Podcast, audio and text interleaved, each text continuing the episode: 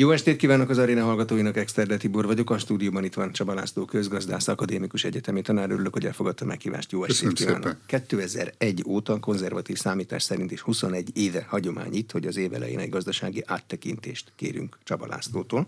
És azzal kezdem, hogy a migráció, a Covid meg a háborús válságból mit tanult a közgazdaságtan eddig, és ezt azért kérdezem, mert emlékszem, hogy 2015-ben még a migrációs válság idején mondta azt, hogy a biztonsági kockázatok meg azok ára nincs kalkulálva se máshol, se nálunk. Akkor ezt megtanultuk? Hát valamilyen szinten igen, ugye a Financial Times-nak volt az újévi számában egy ilyen nyelvújítás, hogy Polycrisis, ez volt a, a kommentárnak a címe, és ezt elmondták, hogy ezt nem ők találták ki, hanem a franciából vették át, és hogy ez azt jelenti, hogy van le- háromféle krízis, amiről beszélt, hogy ezek összeadódnak, és hogy ennek pontosan mi az összhatása, ezt azért nem lehet tudni, mert hogy mikor melyiknek milyen erősségű a hatása, az nem kívülről adott, hanem az helyzetnek a függvénye. És hogy most egy ilyen időszakban élünk, ahol ezek a különféle eh, elemek összeadódnak, tegyük hozzá, hogy nem is lehet eh, kiszámítani, mert hogy a, mondjuk a környezeti eh, hatásoknak mekkora lesz a gazdasági eredménye, az nem egyértelműen kalkulálható, vagy ugyanez a helyzet a migrációval kapcsolatban, hogy, hogy az nem feltétlenül tudható, hogy milyen a hatása, de mondhatnám ugye az orosz-ukrán háborút, amelyik az év elején sokan gondolták és írták is, nem fogom elmondani, de komoly helyeken, hogy ez most át fogja alakítani a világ pénzpiacait és a világnak a, a világnak a tőzsdéit is. Most ehhez képest a világ pénzpiacai azok lényegében nem alakultak át, amennyiben átalakultak, ugye itt az izgalmas történet az, hogy a tőzsdék nagyon gyengén muzsikáltak, de ez nem a orosz-ukrán háború miatt van, hanem a kamatemelési hullám miatt. És ugye, hogy miután a Fed jelentősen, az amerikai központi bank jelentősen elkezdte emelni a kamatokat, ezért a kockázatos befektetésekből elmentek, és ez nagyon jól látható, hogy a minél inkább a technológia és élenjáró részvényekről van szó, annál nagyobb a visszaesés. A Standard Poor's, amelyik a leginkább mutatja ezt, az majdnem 30%-kal esett vissza, a Dow Jones, ami kimondotta az innovatív cégeknek, nagy cégeknek a mutatója, az 20%-kal, és a hagyományos ilyen elagott cégeket, bányászat, meg turizmus, meg ilyesmit tartalmazó Dow Jones, ez csak 8%-kal. Ez egy egészen furcsa helyzet, erre így nem számított senki, hogy a kamatemelés és a tőzsde ugye így mozognak együtt, de ez csak egy példa arra, hogy valami olyasmi történt, amire nem számítottak, mondhatnám, nem számítottunk, nekem is vannak részvénybefektetéseim, és az eléggé meglepett, mert ugye mindig azt szoktuk gondolni, magasabb kockázat, nagyobb hozamot hoz, az a nulla kamat korszakában sok éven keresztül igaz volt, most meg megfordult a történet, anélkül, hogy gondolnánk, de még egyszer nem az orosz-ukrán háború miatt. Ugyanígy és talán ez az utolsó szám, amit így az elején elmondanék, ugye most ilyen 80 dollár körül van egy hordó Brent olajnak az ára, hát ez nem egy nagyon alacsony olajár, de nem is magas, hát volt 130 is. Azt kell mondani, hogy igazából hát nagy a bizonytalansága az áraknak a hullámzása, de azért ez egy közel a válság előtti szintnek megfelelő olajárat jelent. Most ahhoz képest, hogy azt gondoltuk, hogy ez a dolog, ez fog majd felreállítani minket, tehát ugye a, a pénz, az olaj, és akkor a harmadikként még lehetne beszélni Kínáról, de nem ezek állítottak fejre, hanem a lényegét tekintve az amerikai kamatemelés. De, de akkor ennek az egy tényezőnek tudható be minden ekkora teste van Amerikának, meg az ottani központi banknak? Hát abszolút igen, mert hogy ugye arról van szó, hogy a, a, a, amiket mondtam, ugye minél nagyobb kockázatúak a, a részvények, annál inkább úgy van, hogy a, a határon mozognak, tehát hogy viszonylag kis eh, kamatmozgás, viszonylag nagy eh, hozam eltérést indukálhat ezeknél a részvényeknél, és emiatt van az, hogy kis kamatmozgás hatására és nagy ilyen szívóhatás figyelhető, mert részint a részvénypiacokról, részint a feltörekvő piacokról, és hát a, miután ugye aki a határon van, az azért van a határon, hogy magas kockázat mellett kis forgalom, kis haszon mellett nagy forgalommal hozza be ezeket a pénzeket, ezért nagyon könnyen ott tudja hagyni ezeket a befektetéseket, hiszen ő likvid, és hát nagyon fontos e tekintetben a várakozás, ugye ezt már sajnos száz éve már Ludwig von Mises és e, Keynes ugye kitalálták, hogy a várakozások azok hajtják a, meg Frank Knight, az egy Chicago kevésbé ismert Chicagói professzor, aki írt erről, hogy ezek hajtják a, ezek hajtják a, a piacoknak, és különösen a pénzpiacoknak a működését, és a várakozás mondjuk ezelőtt egy évvel így bezárólag az volt, hogy negatív kamat, negatív kamat, kicsit negatív, nagyon negatív kamat, negatív névleges kamat, negatív kamat, ebben mindenki egyetértett, erre egyébként vastag izgalmas könyveket is írtak nagy komoly szakértők, és akkor hirtelen ez megváltozott, amiben nem az az érdekes, hogy elkezdett pozitív kamat lenni. Egyébként még az Egyesült Államokban még nincs pozitív kamat, Európában sincs még pozitív kamat, hanem a várakozás az változott meg, hogy tudjuk, azt várják, hogy ez most nem ért véget, hogy most itt a Fed legutóbb a, felemelte még decemberben a kamatszintet, ez elérte a, a csúcspontot, hanem az a várakozás, hogy ez még akár egy éven keresztül is tarthat. Akkor pedig ugye az olyan típusú befektetések, ahol nagyon sokat kell megmozgatni, kicsi haszonért azok nem jó befektetések kívánnak. De ilyenkor az elemzők ugyanazt figyelik, amiről tudják, hogy a Fed is azt figyeli, és az alapján hozza meg a döntés, és megpróbálnak hamarabb gondolkodni, hogy ez hogy működik? A Fedet nem lehet megelőzni, mert a Fed azt eldönti, hogy, hogy voltak éppen ő melyik kamatszintet tartja elégségesnek, és erről vita folyik a, a Feden belül is. Mm, nem hiába mondta nagyon, egyébként rendkívül ügyesen a Jerome Powell, hogy addig emeljük a kamatszintet, amíg szükséges, mert ugye számot mondani, hogy, hogy, hogy rosszat mondjak, hogy 13 vagy 15 vagy 10, az veszélyes, mert nem tudjuk, hogy mennyi az annyi, mert nem tudhatjuk, mert ugye az azon múlik, hogy a piacon egymás ellen fogadó befektetőknek a játékából mi jön ki, meg hogy a piaci a piaci szentiment, a, tehát a piaci hangulat az milyen. A korábbi időszakban a amerikai központi egybank meglehetősen mechanikus modellekkel kalkulált, jelenleg leginkább a foglalkoztatási rátát figyelik, de az, hogy a foglalkoztatási ráta hogyan alakul, most Amerikában is megváltozott. Korábban úgy volt, hogy nagyon kicsi kamatmozgásokra nagy kilengések voltak a foglalkoztatásban, most úgy tűnik, hogy nem így van. Ami azt jelenti, hogy valahogy megváltozott egyrészt az amerikai munkapiac, másrészt a munkapiac és a kamatnak a kapcsolata, tehát mindaz, amiről a makroekonomia szól, és ha nem lehet tudni, akkor ugye, ahogy Wittgenstein mondta, amiről nem lehet beszélni, hallgatni kell, akkor nem mondjuk, hogy mikor érte a, a kamatszint azt a pontot, ami már a infláció megfékezéséhez szükséges. Ezért mondta nagyon helyesen Powell elnök, hogy amennyi szükséges, addig emelünk, de ez egy játszma, ami folyik a bank, a tőzsdei befektetők és a elemzők és a banki elemzők között, és ennek a játszmának a végeredményét ugyanúgy nem tudjuk, mint ahogy a futballvilágbajnokságnak sem tudtuk előre az eredményét. De ezek eddig a várakozások, de a közgazdások tanácsát az tervezéshez is szokták kérni. Most például ebből a három krízisből kijön az, hogy akkor mostantól kezdve többet kell költeni egészségügyre, többet kell költeni fegyverkezésre, többet kell költeni védelemre, és mindezt be kell tervezni az adott költségvetésekbe? Ez egész biztos, hogy így van, és talán még egy harmadik mozanat, az adósságszolgálat, az egy fontos dolog. Ja, nem szoktunk erről beszélni, mert valahogy nem divatos, hogy hát a adósságot mindig szokták, mert nem kell visszafizetni, ez igaz, de törleszteni kell. Ami ugye azt jelenti, hogy az Egyesült Államok államadósága, az most a nemzeti termék 130%-a, ilyen nem igen volt még a történelemben. Aztán ez lejött 120-ra a tavalyi év végére, tehát 2012 végére. A 120 százalék az egy eretentő szám, ami korábban csak Olaszországban meg Japánban fordult elő, és hát azért az azt jelenti, hogy az amerikai hiányt, amelyik bizonyos években 12-13 százalék is volt, és még mindig 6-7 százalék, azt azért finanszírozni kell a piacról.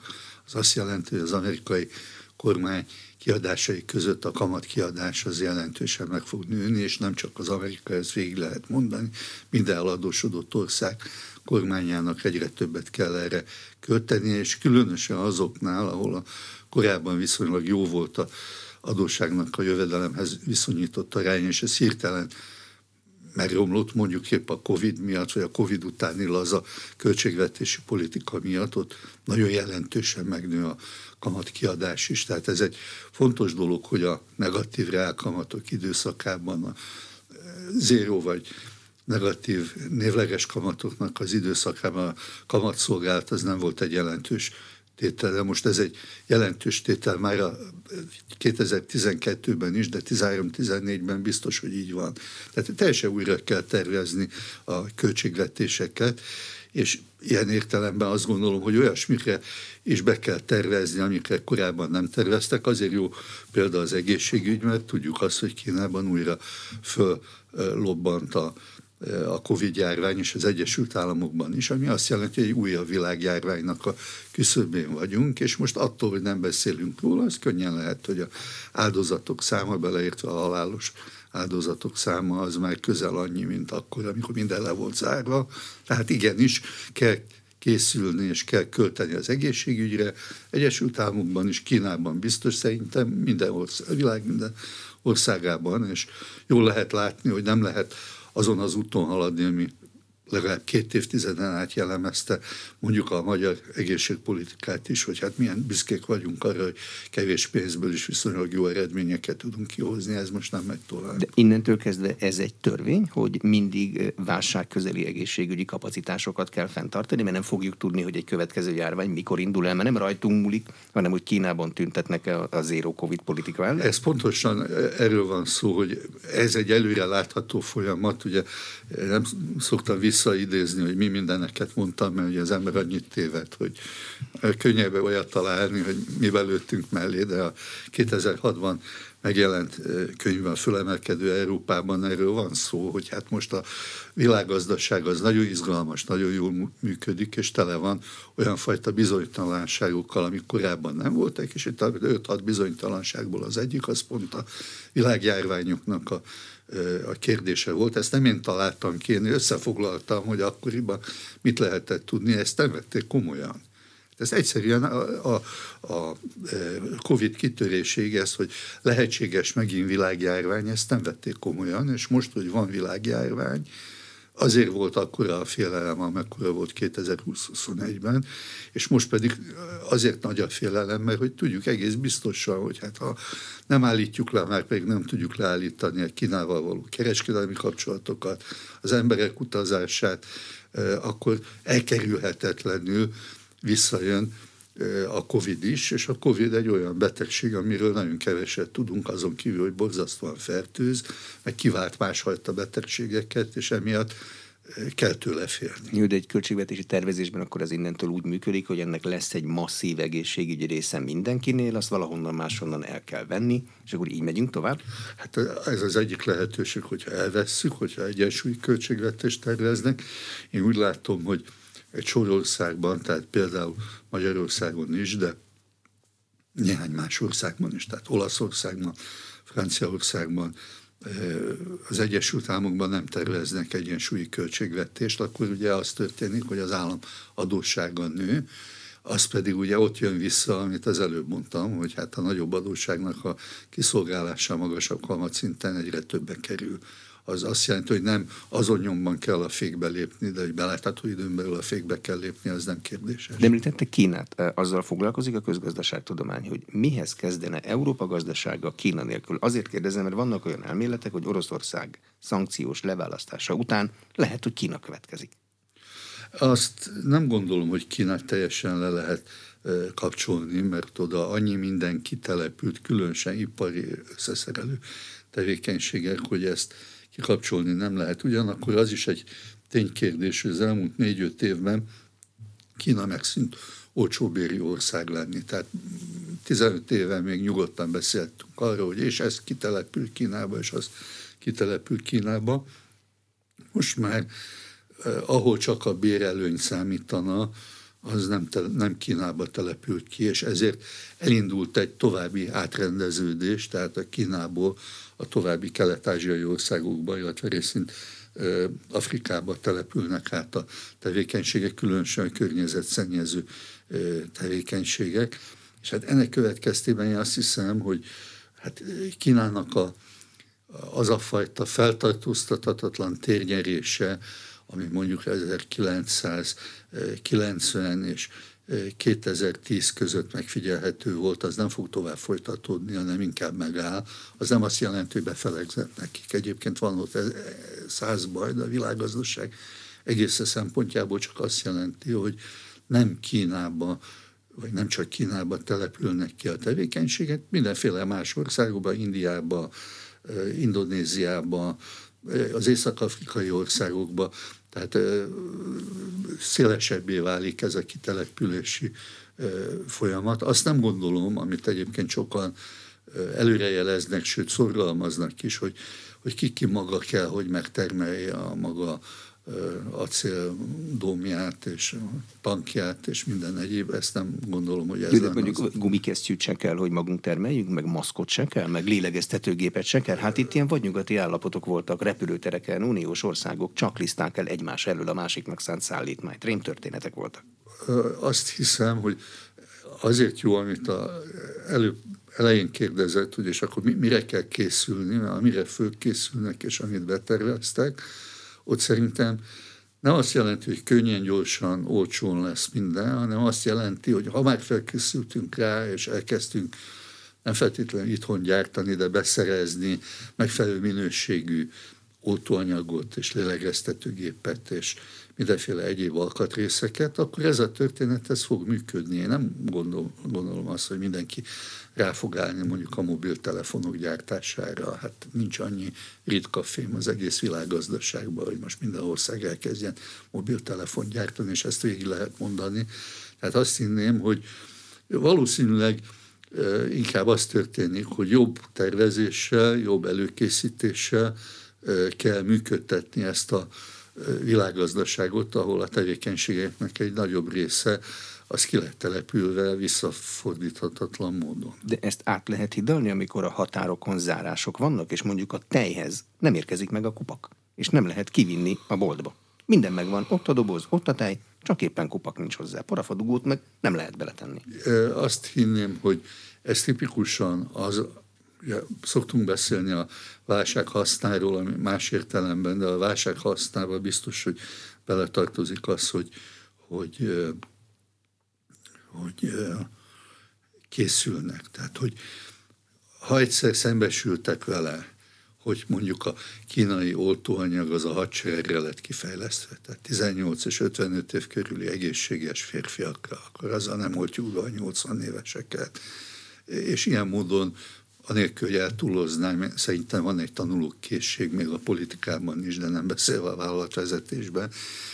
Én úgy gondolnám, hogy, hogy erre készülnek, pontosan tudja minden cég, hogy mi az ő gyengesége, ezt szótelemzésnek hívjuk, hogy erősségek, gyengeségek, lehetőségek és, és veszélyek rövidítése. Tehát ez mindenki jó esetben folyamatosan figyel arra, hogy neki mi a gyenge pontja, mondjuk egy ilyen tejüzemnél, hogyha tudják, hogy az előző alkalommal kupak hiány voltak valószínűleg, utána néznek arra. Egyik lehetőség, hogy maguk kezdik el gyártani, de inkább el tudok képzelni, hogy találnak egy vállalkozót, aki azt mondja, hogy ha jól megfizetitek, akkor gyártok nektek annyi kupakot, amennyire szükségetek van, még többet is. Hm, hadi termelés, az nagyon át fog alakulni most, hogy háború van a szomszédunkban, és ez egész Európára, meg az egész virágra kihat. Mindenki elkezd fegyvert gyártani?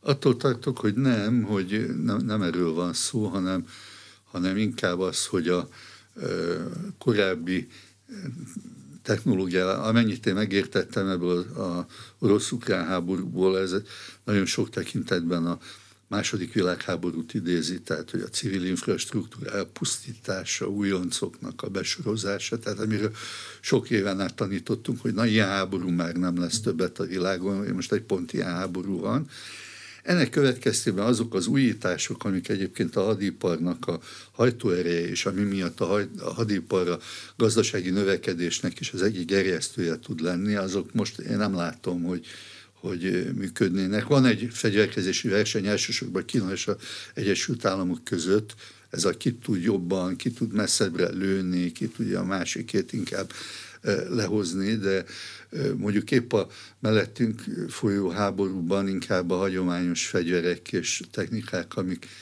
amik megfigyelhetők, aminek inkább csak a, a kárát látjuk, a, a eredményét azt nem. Az majd, hogyha egyszer lesz fegyverszünet, és a fegyverszünetet követően lesz egy újjáépítés, akkor ez egy óriási üzleti lehetőség lesz azoknak, akik nincsenek reménytelenül összevesző az ukrán kormánya. De hogy kell elképzelni egy újjáépítést? Oda mennek magáncégek, oda mennek államok, versenyeznek?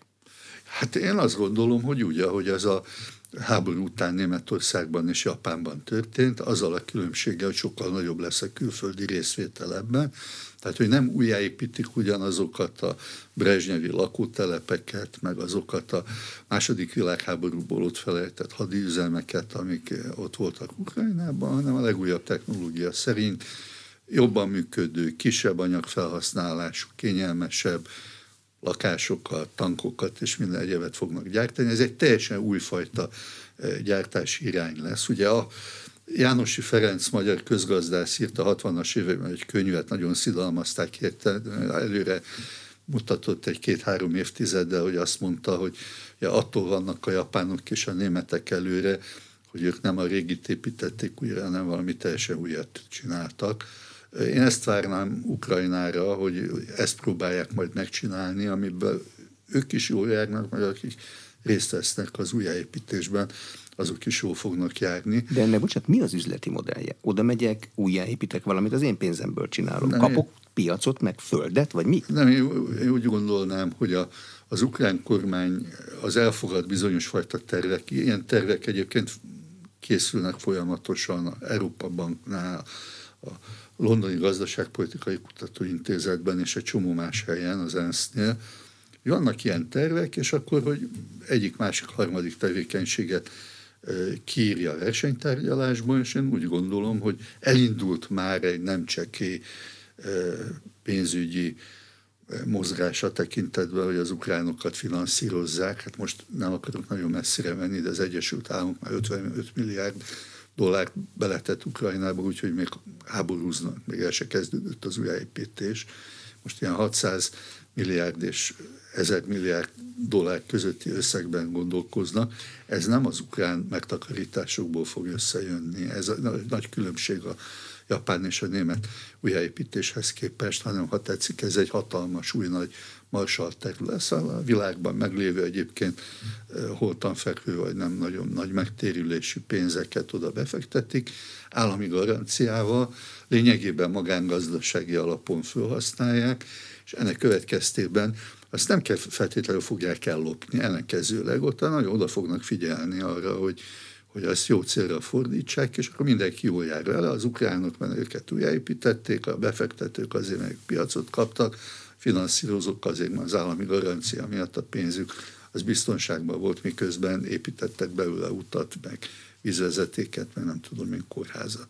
Mi látszik Németországban? Az Európa legnagyobb gazdasága, ott a gépjármű gyártás az nagyon hangsúlyos, következtében nálunk is nagyon hangsúlyos. A zöldek azonban azt mondják, hogy ki kell vezetni a belső égésű motorokat, legjobb energia az el nem használt energia, ebből következik, hogy legjobb autó a le nem gyártott autó. Azt gondolom, hogy itt egy nagy vitának a közepén állunk. Az Európai Unió abszolút magáéval tette a zöldeknek a felfogását, ugyanakkor jól látható, hogy egy ellennyomás, ami a fogyasztók, a termelők, a finanszírozók eh, részéről van. Tehát én azt gondolnám, hogy egy, hogy itt egy új egyensúly fog, fog kialakulni, aminek a pontos mértékét még nem látjuk. Az úgynevezett elektromobilitás mostani állásában van arra egy modell, hogy honnan lesz hozzá például litium, honnan lesz akkumulátorgyártó kapacitás, meg honnan lesz áram, amit azokba az elemekbe belepumpálnak. Én nem vagyok egy energetikai szakértő, de voltam a online, a Financial Times-nak egy konferenciáján, ami erről szólt, hogy a világ energiája, és hogy ez hogy fog menni, és pont azért mentem el, hogy én nem értek hozzá, és amit megértettem belőle, mint Financial Times, tehát ez nem egy ilyen spekulatív, normatív, hanem egy abszolút üzleti, földhöz ragadt. Általában vállalkozók beszéltek, illetve szabályozók. A lényeg az, hogy nem biztos, hogy ez a elektromos autóra való átállás, ez egy megkerülhetetlen szakasz. Inkább az a gondolkodás jött előtérbe, hogy a hidrogén az a jövő útja, mert ugye ez egy kifogyhatatlan forrás. Benne van a levegőben. És hogy hát a, a, a, a hidrogén alapú gazdálkodásra át lehet úgy, az egy egyszeri beruházást igényel az infrastruktúrá, fizikai infrastruktúrában, és az egy olyan felhasználói struktúrát feltételez ezen túlmenően, amelyik nem igényel annyi ritka fémet, és nem merülnek föl ezek a teljesen jogos kérdések, amik miatt én is eh, meg, meghallgattam ezt a konferenciát, ennek jelentős része technológiai kérdés, amit a mérnökök fognak eldönteni. Én magamtól úgy gondolnám, hogy hát amit megértettem ebből, amit a ottani energetikai szakértők elmondtak, és vállalkozók és szabályozók, hogy, hogy van erős nyomás és törekvés arra, hogy ezt a elektromos autót, hibrid autó szakaszt átugorva hidrogénre menjenek rá. Nem utolsó sorban azért, mert ugye ezek a jelenleg létező motoroknak a teljesítményét, amennyiben a környezetvédelmi szabályokat betartanák, mint ahogy nálunk nem tartják be, meg a harmadik világban sem tartják be, a meglévő szabályok betartásával és a meglévő technológiák célszerűbb hasznosításával nagyon jelentősen meg lehet javítani. Most anélkül, hogy hosszú lennék, én jól emlékszem, gyerekkoromban a Chevrolet volt a autók autója, és akkor ugye ez mutatja az én előre haladott koromat, akkor a, egy amerikai Chevrolet az 100 kilométeren 50-55 liter benzint fogyasztott, és én kérdeztem ugye rokonságtól, hogy hát honnan van annyi benzin, és ne hülyéskedj, hát a benzin olcsóbb, mint a víz. Hát miért ne használnánk? Na most hát ez régen volt, most azért az ember azt gondolná, hogy 4-5 liternél többet nem, de lehet, hogy ennél kevesebbet. Használó autók vannak, és ez még tovább javítható. Való igaz az, hogy, az, hogy mennyi használnak autót, és milyen célra, az jelentős részben árkérdés, tehát hogyha van, nem úgy hívják, jövedéki adó ebben a benzinákba az ugye visszafogja a fogyasztását, betartják a, kör, betartatják a környezetvédelmi szabályokat hasonlóképpen. Tehát én el tudok képzelni egy olyat, de lehet, hogy ez, ez csak egy ilyen, hogy mondjam, földhöz ragadt üzleti gondolkodás, hogy egy, egy a jelenleg előirányzottnál sokkal lassabb, kevésbé radikális átmenet történik a ö, jelentősen kisebb energiafelhasználás irányába, ami ugye úgy javít a, a környezeti egyensúlynak a, az állapotán, hogy ekközben nem teszi lehetetlenné azt a fajta hát, gépi városi civilizációt, ami az elmúlt évszázadban kialakult. És emiatt én azt gondolom, hogy nyilvánvalóan, mint eddig mindig, azt tudjuk, hogy a technológia oldja meg a, a gazdaság problémáit és a környezet problémáit. William Nordhaus, Nobel-díjas amerikai közgazdász írt egy könyvet, hogy ez hogy, hogy működik. Ez nem azt jelenti, hogy a technológia magában mindent megold, de az azt jelenti, hogy idő, ha jók a gazdasági ösztönzők, akkor időről időre kikísérleteződnek azok a technológiák, amely technológiáknak a révén a korábban megoldhatatlan nehézségek megoldhatóvá válnak. Ugye én emlékszem, erre is emlékszem, hogy Budapesten ugyanolyan smog volt, mint Londonban, vagy most új Delhiben. És ez megszűnt a rövidre fogva a katalizátorral, meg a széntüzelésnek a megszüntetésével. Tehát, hogy rövidre fogva, anélkül, hogy én ezt meg tudnám mondani, mert én nem vagyok mérnök, hogy mi a, lesz a, a megoldás, én azt gondolnám, hogy ez a nagyon radikális zöld gondolat, ami az Európai Uniónak a zöld megállapodásában is szerepel, ez valószínűleg föl fog púlni. Nem azt mondom, hogy semmi nem fog vele megvalósulni, de hogyha ez, ez felpúl, ez egy lassabb, és ahogy mondják, igazságosabb átmenet keretében válik valósággá, akkor azt gondolom, hogy egy elfogadhatóbb egyensúlyt lehet kialakítani a környezeti és a gazdasági környezet és az életmódbeli szempontok között. Annál is inkább, mert én azt hinném, hogy demokráciában a, a, a lakosságnak a, a szempontjai azok nem mellékesek, nem alárendeltek, sőt, hát most a Kínában látjuk azt, hogy még egy autokráciában, tehát egy tekintélyuralmi rendszerben sem közömbös az, hogy mit gondol lakosság mondjuk arról, hogy úgy lezárják a, a, a járványellenes intézkedések hatására érdekében a, a közlekedést, hogy adottan heteken keresztül a munkások nem tudnak elmenni a, a, a, a gyárból, a munkahelyükről. Tehát röviden én azt gondolom, hogy itt egy, egy sokkal nagyobb fokú kísérletezés előtt állunk, mint ahogy ezek a zöld nyilatkozatokból következne, és hogy amennyiben az árak jól terelik a termelők és a fogyasztók érdekeit, akkor korábban nem ismert, vagy végig nem gondolt megoldások is üzletileg hasznosak lehetnek. Jól emlékszem arra, hogy amikor a katalizátoros autó bejött, akkor hogy mit kacagtak rajta, hogy ez drága, a gazdagok luxussal van, nem, nem lehet eladni autót, amiben ne lenne. Ami, annyit akarok csak mondani, hogy ez amit a Nordhaus mond, hogy a jó beállított ösztönzők mellett a technológia kitalálja azokat a megoldásokat, amiket nem látunk az, feltétlenül az íróasztal mellett egy adott pillanatban, ez számomra hihető. Az árakat tőzsdén lehet szabályozni? A tőzsde megszabály, rendszabályozásával? Vagy azért tőzsde a tőzsde, hogy spekuláljanak rajta. Felmerültek ilyen ötletek, hogy gázár tőzsde, rotterdami tőzsdét, ugyanúgy, mint a Lehman csőd után a pénzpiacokat szigorúan szabályozni kell. Hát normális esetben egy tőzsde az egyik legszigorúbban szabályzott piac, mert egyáltalán ahhoz, hogy oda valaki belépjen, ez nem úgy van, hogy hozok 20 kiló almát és kiteszem a előre, hát ahhoz meg kell felelni százféle előírásnak, már most is. Ugye a tőzsdei cégekre röviden az a szabály a legfontosabb, hogy ha nem hamisítják meg a kimutatásaikat, akkor a, a folyamatosan kell jelenteniük minden órában az, hogy ő hogy áll az ő nyerességessége, sőt, ha a nyerességességével kapcsolatban kételj merül föl, ezt úgy hívják, hogy profit warning, tehát hogy vesztességre felhívó, tehát vesztességes is lehet ez a befektetés, erre vonatkozó felhívást kell közé tenni, úgyhogy a részvényesek tudják annak ellenére, hogy az elvileg ugye menekülést, eladási hullámot eh, válthatnak ki.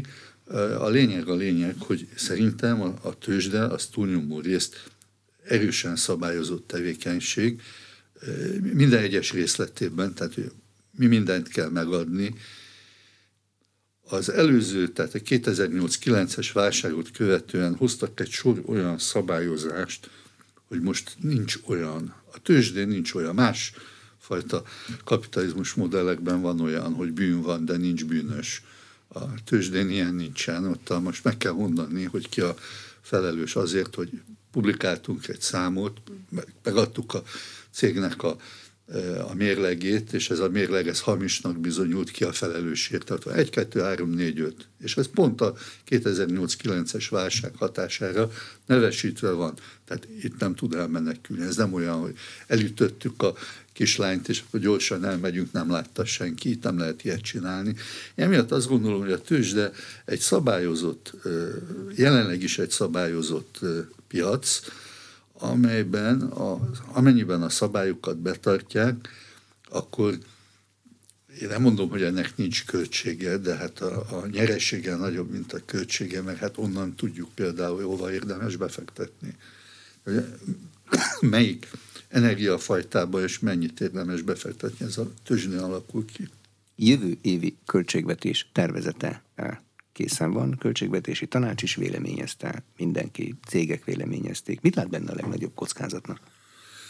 Hát én azt látom, hogy um, egy olyan költségvetés, amiről a miniszterelnök azt mondja, hogy három hónap múlva újra kell gondolni, hát az um, elég messze van attól, amit egy uh, civilizált piacgazdaságban költségvetésnek tekintünk, ami miatt jó esetben Magyarországon is, mint az Egyesült Államokban, vagy Angliában, Németországban, a költségvetés egy törvénybe van beletéve. És azért van egy törvénybe beletéve, hogy akkor azt vitassák meg az alapjául szolgáló feltételezéseket, a makrópályát, és mi történik akkor, hogyha nem az történik, amit beleírtunk, hogy mindig jó idő lesz, és Magyarországon nem lesz se szárazság, se égeső, se semmi egyéb ilyesmi. Na most ez egy baj, mert ugye annak idején ez egy nagy vita volt Varga Mihályjal, és nem csak én köztem, hanem többünk között, hogy ugye ő azon az állásponton van, hogy egy korai költségvetés elkészítése az jó, mert tereli a várakozásokat, és minden cég tudja hogy körülbelül az ő területén mire lehet számítani. Így Kik is vagyunk, van. mit akarunk? hát ami ezt. így is van, hogyha egy kiszámítható világban élünk. De ha nem élünk egy kiszámítható világban, és röpködnek a számok, és a számokra azt mondják egy hónap múlva, hogy az ellenkezője sem igaz, hogy nem annyi, hogy ja, mi módosult, hogy közben éjszaka megjelent egy rendelet, és abban módosították ki, és most anélkül, ezt hosszasan mondanám, a érdeklődők a portfólió gazdasági újságban elolvashatják, hogy hosszasan leírják, hogy lényegében nincs olyan pont, ahol egy hónapon belül alapvető jelentőségű számok, mint amilyen, mint amilyen az infláció, a hiány, az adósság, a munkanélküliség. Tehát ilyen alapvető mutatókban változás nem lenne. Most ha ez így van, akkor én föntartom, amit régebben is képviseltem, hogy ez nem a várakozások lehorgonyzását segíti, hanem alása gazdaságpolitikában megmaradt még oly csekké bizalmat is, hiszen az egyik hónapban így van, a másik hónapban úgy van, nem kell ezt olyan nagyon komolyan venni, és hát akkor ugye minden megtörténhet, és ez rendkívül veszélyes, elsősorban a be, be, befektetések tekintetében. Tehát ha én azt tudom, hogy kikalkuláltam valamit, és mondjuk péntekről hétfőre megváltozott az adó, ami nekem be kell fizetnem, és nem is kicsit változott meg, és hogy nem beszél tribuszokba kata. Hát a kata az így változott meg péntekről hétfőre, hát akkor nyilvánvalóan háromszor is meggondolom azt, hogy én a megtakarított pénzemet befektessem valamibe, különösen ingatlanba, különösen technológiába, különösen valami olyasmibe, ami nem három hónapon belül, hanem három éven vagy 13 éven belül térül meg. És ez rendkívül veszélyes, hiszen mikről beszéltünk a, ennek, a, ennek az interjúnak az elején, hogy mire kell küldeni? Környezetre, védelemre, egészségügyre, ezek tipikus, oktatásról még nem is beszéltünk, pedig ez is ide tartozik, de ezek tipikusan olyanok, hogy sok év után derül ki, hogy aki engem hallgatott, számára a tandíj kidobott pénz volt-e, vagy nem. Hát 5 vagy 10 év múlva meg tudja mondani, most nem tudja, nem is tudhatja. Tehát emiatt én azt gondolom, hogy, hogy az egy nagyon veszélyes játék, ami jelenleg folyik, hogy hát sor, sors nem tudjuk, hogy mit hoz, hát akkor a sors csupa rejtelem, ahogy lesz, úgy lesz. Hát, De nem lehet, mondtam. hogy ez a helyzet? Tényleg nem tudják. Nem lehet, hogy az a helyzet, hogy egyszerűen nem lehet tudni, hogy mi lesz holnap.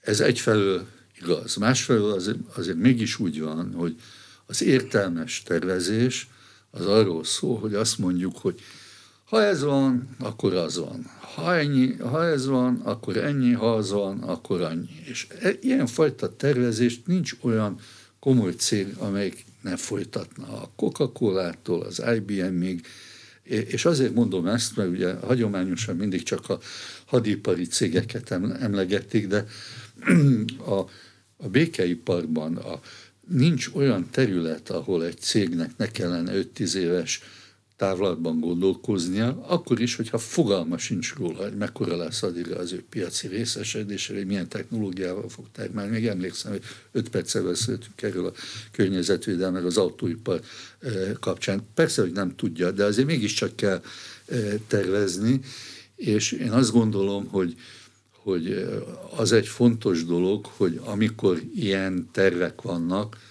akkor világos legyen, hogy ez milyen feltételek mellett érvényes, és ezért, ha azt, tehát az egy becsületes megoldás, ha valaki azt mondja, ha akkor ennyi lesz a olajár, akkor ennyi lesz a benzinár, és mit tudom én, vég nélkül. Tehát azt hinném, hogy, hogy ez most egy, egy nagyon szerencsétlen gyakorlat, hogy nem tudjuk, hogy miből jön ki, valószínűleg ezt mondják, akik végigbogarázták a költségvetés számait, hogy sokszor a száz százalék nem jön ki belőle, annyira átláthatatlan. Na most ez nem jó, mert ez, ez alássa a maradék bizalmat. Tehát én azt mondanám, hogy lehet, hogy kevesebb számmal, lehet, hogy nagyobb ilyen mozgást. Egy példát mondok, ahol a bizonytalanságot már beépítették, a Magyar Nemzeti Banknak az előrejelzéseiben úgynevezett legyező ábrák vannak, ami azt jelenti, hogy tólig van megadva, és akkor vagy ennyi, és ezek elég jelentős eltérések. Most csak a legutóbbi inflációs jelentésre gondolok, és ő azt mondja, hogy 14,9 és 19,9 százalék között lehet a jövő évi infláció. Ez azért elég jelentős eltérés.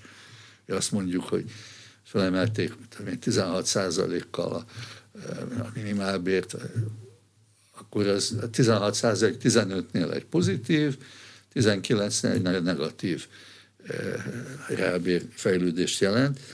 Eh, úgyhogy én azt gondolom, hogy van ennek módja, hogy, hogy eh, figyelembe vegyék, és hogy az lenne a jó, hogyha ha ezt őszintén megosztanánk mindazokkal, akikre vonatkozik, hát ugye százezer számra vannak emberek, akik megtakarítanak és befektetnek, tehát hogy ez egy egy fontos dolog lenne, mindenféle szempontból, de pusztán szakmailag is. Hogy... Más országokban másképp csinálják? Más uniós hát, országokban A, hát- B, C, ha ez lesz, akkor így, ha az lesz, akkor úgy? Ez, ez a gyakorlat? Hát van ilyen, vannak országok, ahol ilyen gyakorlat van, mondjuk Hollandiában ez így van, és ez szerintem javítja, nem, nem hiába ugye a, a nemzetgazdasági tervezés, ahogy ma ismerjük, ugye annak az atya, Jan Timbergen, az egy eh, első Nobel-díjas holland közgazdász volt, aki egész életét a tervezésnek szentelte, amely tervezést ő soha nem tekintett olyannak, mint amilyen a mi térfelünkön volt, ilyen sztálinista erőszakoskodásnak, hanem hogy megpróbáljuk felfogni ilyen ha akkor módon, és számszerűsíteni a, a kockázatainkat. Ott például ez így van, Ausztráliában az én ismereteim szerint így van. Hogy Uniós országokban? Nagyjából ha akkor típusú tervezés van? Nem lehet azt mondani, hogy az 27 országból áll, és mondjuk a, a dánoknál, a svédeknél, a finneknél van egyfajta mondjuk előrelátás és egyfajta komolyan vehetőség, és hát a, mondjuk a görögöknél, hogy az ellenkező példát mondjam, ott az ugyanolyan kevéssé komolyan vehető, mint amilyen. Tehát, hogy az ezek, ezt nem lehet így át, átlagban mondani. Azt lehet mondani, hogy vannak országok, ahol azért ezt az egészet sokkal komolyabban veszik. Én azt gondolom, hogy ezek közé tartozik Franciaország is, a Hollandia mellett ezek közé tartoznak a skandináv államok, ezek közé tartozik Németország, hogy itt azért van egyfajta törekvés arra, hogy a számokban is legyen valami fajta koherencia, és hogy lehessen azt érteni, hogy mit jelent az, amikor azt mondják, hogy ennyi vagy annyi lesz valami. De gazdasági növekedésről szóló előrejelzések sem egy számot mutatnak meg Európára nézve, hanem egy sávban mozognak. Mitől Igen. függ az, hogy az alsó vagy a felső sáv valósul meg? Hát ugye ez az, amit nem tudunk, hiszen ha egész biztosan látnánk azt, hogy milyen olajára kell számolni, és végig ugyanígy mekkora kamattal kell számolni, milyen foglalkoztatási szint, ami elvárható, akkor, akkor ezek kiszámolhatóak lennének. Ugye ezt tanítjuk, tanuljuk, a gazdasági modellezés az egy nagyon hasznos segédeszköze a, a döntéshozatalnak, mind a gazdaságpolitikai, mind a vállalati szinten.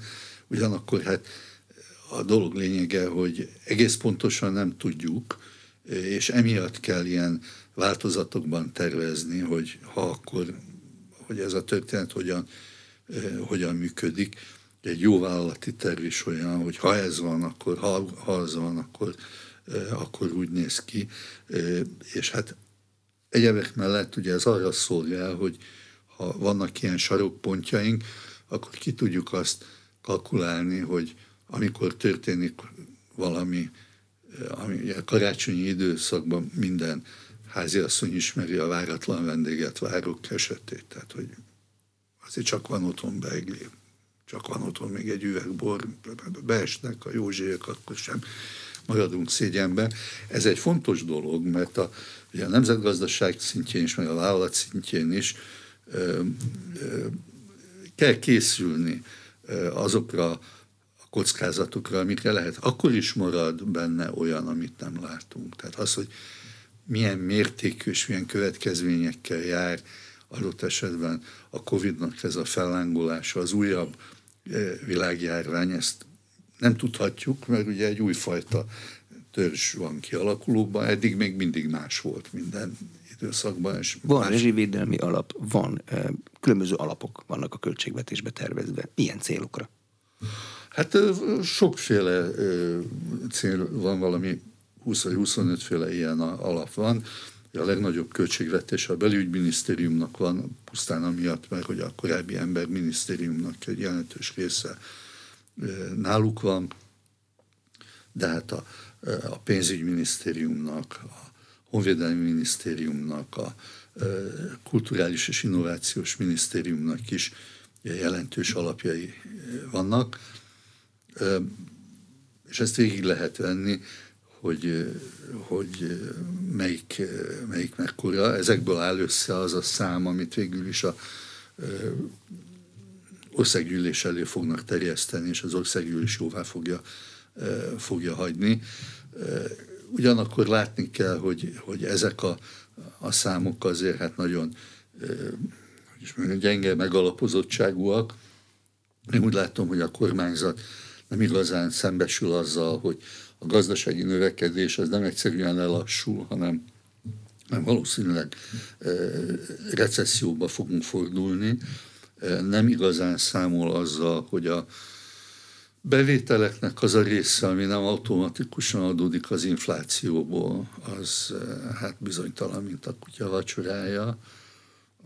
A jövedéki bevételek nem annyira, de az egy kis része a történetnek, egy csomó minden viszont nem ilyen jellegű. És emiatt én úgy látom, hogy a, a költségvetésnek a, a kiadási oldala az olyan, hogy arról a költségvetési tanács mondja, hogy nem látja, hogy megvan-e a fedezete, a, a valós fedezete azoknak a dologi kiadásoknak, amik elő vannak irányozva, ami magyarul olyanokat jelent, hogy ahhoz, hogy a vasút működjön, az ki kell fizetni az ő számláikat, a kórházaknál ugyanígy, tehát, hogy ez nincs biztosítva, ami azt jelenti, hogy a kiadási oldal az alultervezett, a bevételi oldal pedig hát valószínűleg túltervezett, mert a említett bizonytalanságok azok nincsenek e, benne. Hát most csak egyet mondok, amit ugye mindenki tud, hogy Európai Uniótól kapunk-e pénzt, és ha igen, mennyit, az azért egy vitatott kérdés. Úgy tűnik most, hogy kapunk? Hát általános meg 65-ről 55-re ment re a százalékra a bizonytalan tételek. Konkrét, konkrét megállapodás egyelőre nincsen. Ugye az, amikor a konkrét terveket elfogadták, és azt mondták, hogy nincs ezzel kapcsolatban fenntartása a jogállamnál sem másút. Emiatt én úgy gondolom, hogy a korábbi évekhez hasonló, vagy annál nagyobb mértékben hogy ez az előfinanszírozás, hogy a magyar állam előre kifizeti a pénzt, függetlenül attól, hogy beérkezett a Brüsszelből, ez egy nagyon fontos tétel, nem kicsi tétel, és ez az idei év költségvetését önmagában véve is nagyon bizonytalanná tesz. Ha az inflációt legyező ábra ábrázolja, akkor egy egyszerű ember körülbelül mivel számoljon? A közepével? Hát én azt gondolom, hogy az, azért van a legyező ábra, mert hogy az borzasztóan hangzana a Nemzeti Bank azt mondja, hogy 20% az infláció, meg pedig ezzel kell számolni. Én úgy látom, hogy egyirányúak a kockázatok, a várakozások miatt is, az energia miatt is, egy irány, és a bérek növekedése miatt is, ez teljesen egyértelmű. És ha össze, összerakjuk a inflációnak a, a különböző elemeit, az élelmiszerinfláció magas szintje, a maginfláció, a termelőjárak emelkedése, ezek mind-mind felfelé irányuló kockázatokat jelentenek. Akkor fogyasszunk kevesebbet? Az elkerülhetetlen lesz, de az része annak, ide lehet tudni egyébként, hogy, hogy miért gondolom én azt, hogy, hogy visszaesés lesz. Ugye a beruházások is, meg a fogyasztás is visszaesik, akkor a teljes jövedelem visszaesik. Ez ilyen egyszerű. Csaba László közgazdász, egyetemi tanár akadémikus volt az Inforádió arénájának vendége. A műsor elkészítésében Módos Márton főszerkesztő vett részt a beszélgetést most a rádióban hallották, és az infostart.hu oldalon is figyelemmel kísérhetik. Köszönöm a figyelmet, Exterde Tibor vagyok.